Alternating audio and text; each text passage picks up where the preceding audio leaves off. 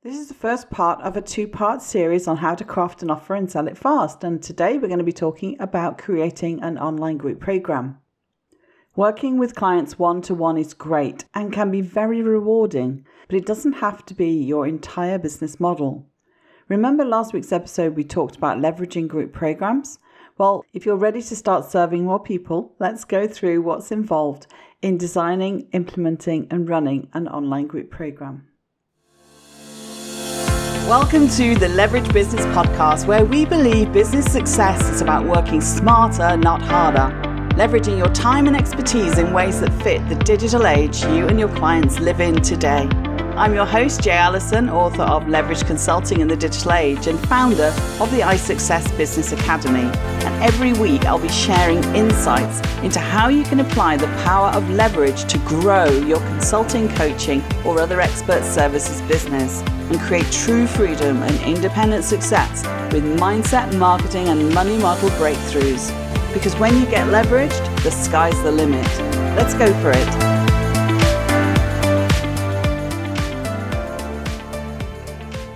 Hello, good morning, good afternoon, or good evening, wherever you are in the world. Welcome to another episode of the Leverage Business Podcast with me, Jay Allison. And today you're in for a real treat because I'm deconstructing online group programs so you can see exactly what's involved and decide if you're ready to go down this road. Remember last week's episode we talked about leveraging group programs? What's really neat is there's no cap on your income when you create an online group program because you can design it to cater for high numbers. And for your clients, well, people really love a good group program, so it's totally win win. And I'm a big advocate of mixing things up in your business in order to create leverage for yourself and avoid the ups and downs, the pressures and strains of one to one consulting or coaching work. Working with clients one to one is great and can be very rewarding, but it doesn't have to be your entire business model. Ideally, you should have a mix of high end clients and mid end customers. And I love that I can help people through my group program, people who would probably not be right for our consulting services.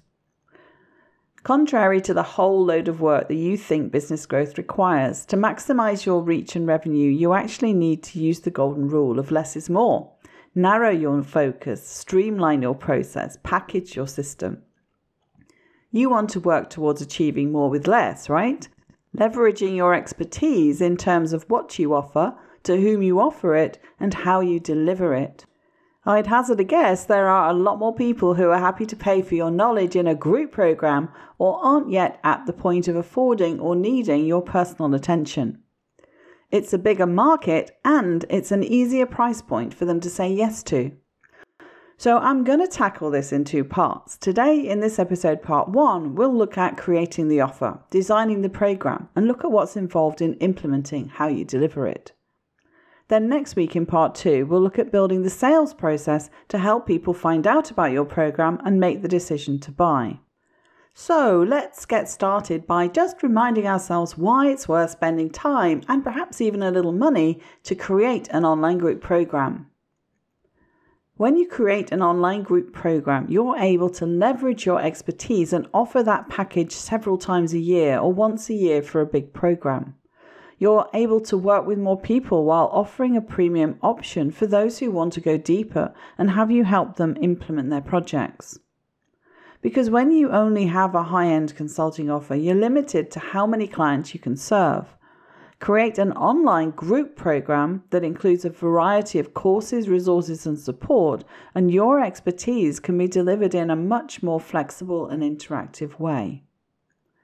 You need to be bringing in revenue in a reliable and consistent and dependable way before you start scaling things up, that's for sure, because it shows that you've got proof of concept and that people want what you have to offer. So I always advise starting off with pre selling a pilot program. I help people get to the stage where your message matches your market and that your sales process is effective.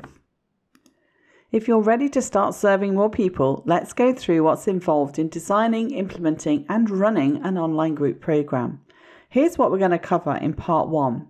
First of all, ideation and clarifying the audience, packaging a compelling offer, navigating the delivery logistics, content planning and e activities. I'll tell you what that means in a moment, and mapping your implementation workflow. Now, I'll start with a little backstory. For the last decade of my life, I've been producing online courses and programs, but never really shared the intimate details of how we approach that and what I do. Recently, I've been working with a business group who are getting into the training provider game and had this approach that materials was the course. One guy showed me his course, and the curriculum was really all over the place. Just one PowerPoint and no clear structure or way to take a learner from where they are from their starting point to achieving the learning outcomes of the course. And it wasn't just designed to be at all well marketed. I mean, I, I felt this was really sad because it, it just wasn't done well. And yet he'd poured all his mind and heart into it. And for years, people had been coming to me to help me design their courses and professional development workshops and so forth. So finally, I've created a framework that takes people through exactly how to design a great group program from start to finish.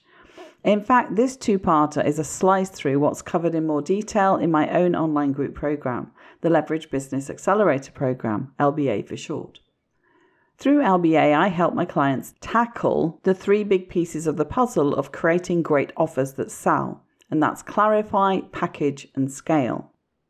Said in more detail, that's how to clarify what you do to attract more of your ideal clients how to package a core and compelling offer that delivers results for a hungry audience, and how to create a fast, effective, and scalable sales process. And indeed, half of what I include in my book are principles and process, and the other half are the practicalities. How much clarity? What kind of packages? How do I decide on pricing? How scalable are group programs?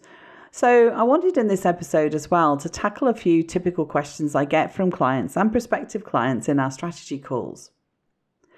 The first is around ideation and clarifying the audience. Interestingly, when I talk about the three steps of clarify, package, and scale, where many people get stuck, probably eight times out of 10, is the clarifying stage. Here's a typical email message I get. My question is about the clarify part. I've spent a lot of time looking to align my purpose with my target audience, but I'm still struggling to nail my niche. We looked into this in my interview with Rebecca Tracey back in episode 16. We talked a lot about this initial foundation work and how you can think differently about what your niche might be so that you're not kind of going round and round in circles or wasting a lot of time trying to get it perfect. So I'm not going to go over that again here, but what I will say is this.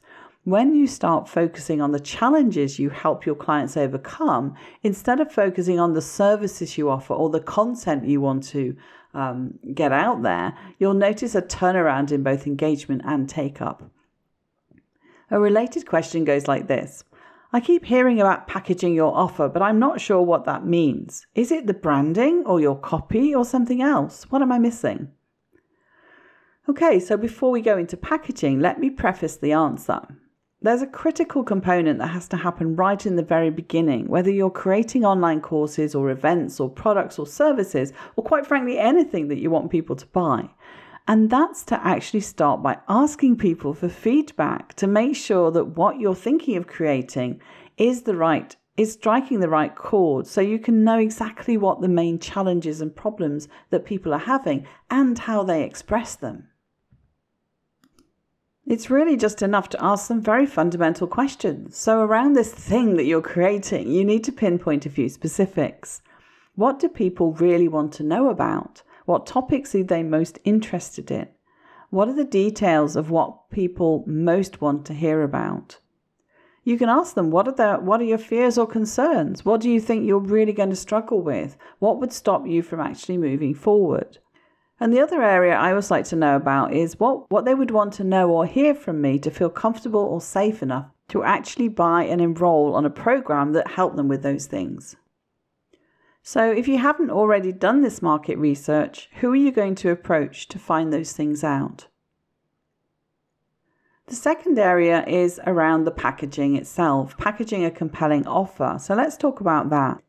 The way I like to look at this is that the package is both the program design and the wrapper to sell it. In terms of program design, it's the specific set of things that you need in order to help your participants get the outcomes or result that they want, which your program promises to deliver. So that means the tangible embodiment of your delivery model, the program design, and the blend of modalities that are the means to achieving the promised result or outcomes. And it's also the framework you use, your unique methodology, a step by step to get your client from A to B.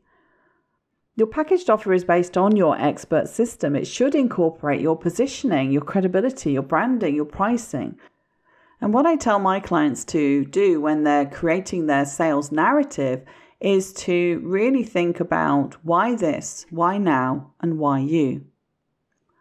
Often the packaging extends to the sales page and includes the unique value proposition based around your expert authority, the benefits, say, to the organization if it's a B2B offer, or to the individual if it's B2C. It sets out the features and cost. It's laid out in your brand style. The messaging, on the other hand, is around what you'll learn and what you'll be able to do as a result of the program, the benefits, and why that's important to solving your ideal client or customer avatar's needs and pain points, and why our program works better, faster than other programs like this or alternatives, and why us to deliver it. Get specific on purpose, audience, and modalities. There's another question that often comes up, and it's another interesting one, so I wanted to unpack it here for you too. It goes like this Jay, in your book, you mentioned value for money quite often. Can you explain a little bit more what that looks like in terms of how you package and price your offer? Okay, so let's dive into that. First of all, I would say the price is set on a mix of various considerations, and these include one, the perceived value i.e., what the prospect thinks they'll get or achieve. Two, the real value, and that means the money saved, the future earnings, the cost of inaction. Three, the strength of your positioning means that you can ask higher prices if you have already an authority or credibility in the marketplace. And four, there's a question around what the market will stand. And that's where your competitor analysis comes in. And maybe sometimes the industry standard rates um, are a factor. But that's not the only thing that you should base your prices on. All four are equally important. A broader thing is this great packages should be irresistible to a specific target market. So be specific about the transformation, about the audience's motivation for the end result they want. Your offer needs to have a clear and compelling title, tagline, and description that really speaks to what that reader, that visitor, that audience most need and want help with, and are willing to pay good money to get. When we charge high prices for our consulting or coaching, it's because it involves doing a lot of high touch work with clients. If you move towards something that's more leveraged, that doesn't mean they don't get the results or that there isn't value in what you deliver. And in fact, you can blend in some one to one support if that's what it takes. And you can still earn the big bucks from online group programs. The more interaction with you that you build in, the more you can charge, both because it affects your own time and cost to deliver, and because the people get the results and they get a great group experience too. Let's look now at navigating the delivery logistics.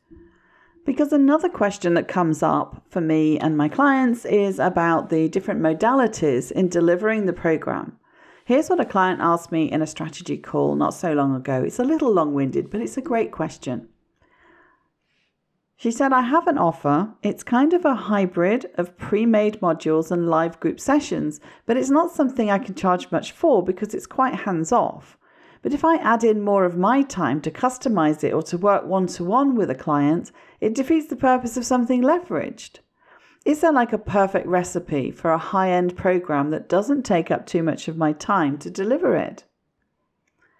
And I had another client who was going down this same road and getting stuck um, in this balance, um, this question around balance, really. And he said that to get people the big end result they want, he needs to customize it quite a bit, which is back to square one, and that it's not very scalable. So while I can't address that directly without knowing the specifics, I can say mostly the solution lies in identifying the typical path you take any client through and building customization around the core components through opportunities for dialogue, feedback, discussion, Q&A and masterminding. and that really rarely do they absolutely need to sit down with you one to one.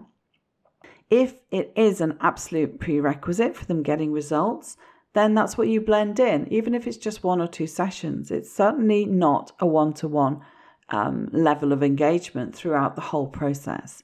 There's an awful lot that you can leverage that doesn't need your one to one time. And this is really what determines the blend of modalities when you create an online group program. In education speak, it's also called blended learning, although that originally was more to do with the blend of offline and online learning for university teaching. What I can do is give you some examples based on online group programs I've helped my clients develop. So, one is a series of six modules based on a lesson pack used previously in live sessions, where participants also have access to a workbook, live Q&A calls on Zoom, and a little bit of one-to-one support. Another is six written modules, assignments, feedback, and executive team support. Another blend was seven video based modules, weekly assignments and feedback, and group coaching calls. And another one was a variation on that. One lady offered two two hour pre recorded in depth video trainings recorded from a live event, added into that a live three hour mastermind, and followed it on with individual coaching. So that leads us nicely into content planning and activities. And I said I'd explain what I meant by that. And this is the place where I'm going to do that. So, in designing my programs, I still always follow a framework I learned about two decades ago. It makes me feel really old. Um, I was in the midst of a career in e learning um, back in the day, and uh, you know, the fundamentals of learning don't change. So, they can't exactly go out of date. Only our thinking about how to use the new digital tools makes things, different things possible, um, or easier or quicker to implement. And we used to come up with some amazing learning activities, but we just didn't have the technology to deliver them online like we can today. Well, there's two people from my university career days in the learning design space who I still follow for designing online group programs. They're actually both Brits and they're both female. And don't get me wrong, there's plenty of international people I borrow ideas from and men too, so I'm just teasing. The first lady is Gilly Salmon, Professor Gilly Salmon. She's actually emigrated to Australia a while back, but I did some work with her at the University of Leicester, I think around 2010. Anyway, Gilly's five stage model for online learning course design is infamous and has really stood the test of time within the field. And she also wrote a brilliant book called E-tivities, The Key to Active Online Learning. Despite being written back, in 2002, can you believe that's almost 20 years ago? But to me, it remains an excellent source of ideas for what you can ask your students or learners to do that helps them learn, change behaviors, and develop their capabilities. The second lady is a friend of mine called Gráinne Conole, who is another go to gal for online learning design. And she created a framework called the Seven C's of Learning Design that I still refer people to for designing online courses. Just Google it and you'll find plenty of free resources and diagrams. And I've added a link to a full presentation on the seven C's to the episode show notes for you. Another way to look at the design of an online group program is to think about the type of learning that needs to happen and the role of the teacher in relation to what the learner is doing. For example, in my days of designing courses for CPD, that's continuing professional development, we looked at things as three tiers. The structured active learning. That's where the program is very activity led, it's highly participative and interactive. So we use that a lot for action learning, and that's how a lot of my iSuccess courses are based on. It's typically proactive and great for practice based courses, helping people not just to know more, but be able to do something better. Then there's reflective learning, where the participant is asked to read, watch, or listen and to challenge their own thinking or practice. Usually, this circles back to active learning if you add in an opportunity to discuss or to mastermind the new ideas and to come up with strategies that's going to take people forward.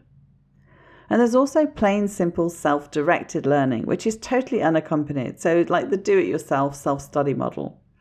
Many people call this the true evergreen course because you design once, deliver many times, and don't have to be there each time it runs or someone gets started.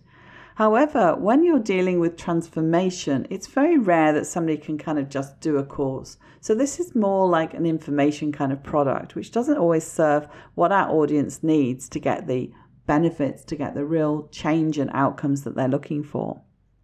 So just be a little bit wary of thinking about evergreen courses as your route to passive income because there's no such thing as passive income. And it really diminishes the transformation that you possibly uh, are, are going to be able to bring to somebody if there's no input from you and there's no kind of feedback, feedback cycles and, and dialogue involved. Continuing professional development is something few of us are unfamiliar with. Even if you're self employed and running a business, that's always things you'll be learning and improving on.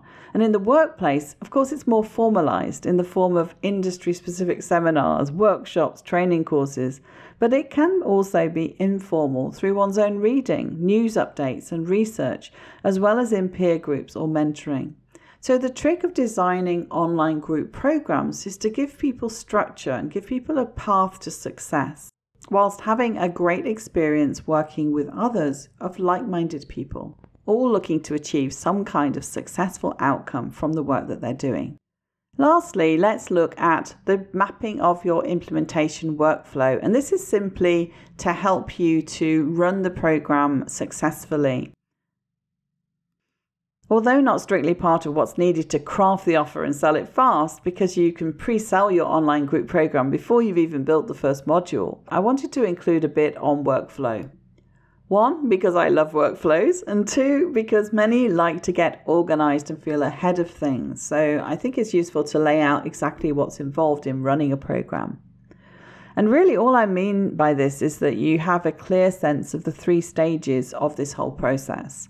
One, you have to design the online group program. The steps here are to do the market research, to do the outreach, to get interviews to talk about the focus and the design of the offer, to identify that all important problem language we were talking about, and understand how people want to learn and participate. And from there, the second stage is to create the narrative, the copy that's going to help people resonate with the offer, see the value, and decide if it's right for them.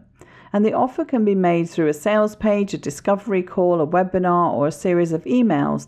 And all those things need to be created. So we'll talk about those that side of things in next week's episode when we look at putting in place an effective sales process. And the third thing is you need that you need to put in place is a process to take payments, just simple um, admin and operations to onboard and orientate your participants and to deliver the program's activities. So it's worth mapping all of that out so that you can see what systems and VA support you might want to put in place to help you execute the process. Because if you've got this up and running or you're delivering a number of group programs, it really helps that it's not all down to you, that you actually have a team and some support for your participants as well. If you are doing it alone, you'll want to see the process clearly so you can set a realistic time frame for getting everything done and get organized in how you run things and decide on your launch date. Just one final word on this, um, just to bear in mind because it's super important. Reinvention is the key to sustainable business success, right? And I say that because just now I mentioned the dreaded word launch. And we need to think in terms of planning out launches because every time you create a new offer and want to sell it, you need to think of it as a launch, even if it's not an all singing or dancing launch, as we talked about in Busting Myths about Successful Launches a few weeks ago in episode 21. In fact, each time you want to enroll people onto an existing program, a launch sequence will really help you promote it and sell it. And as we all know, this past year more than ever, the market does not stand still. So, quite often, you need to give some kind of reinvigoration and re engagement into your offers. Sometimes you need to tweak the offers, sometimes you need to tweak the, the titles, even. Because what's worked and was in demand one year may not apply to the next. And look at this past year. I mean, who would have predicted the massive changes in our world? So, the world is changing and we can see it in front of us. We need to keep taking the temperature so we can respond in what we as a business are offering so we can keep serving and stay relevant to people's changing needs and interest. Your professional identity and positioning, we talked about a little while back, may stay relatively similar, but the messaging possibly changes. Now, those who have done well over the last 12 months have understood the implications and pivoted their offer. If you think you can't craft and sell a high end offer fast when what people want and need has suddenly changed dramatically, then I hope today has been helpful.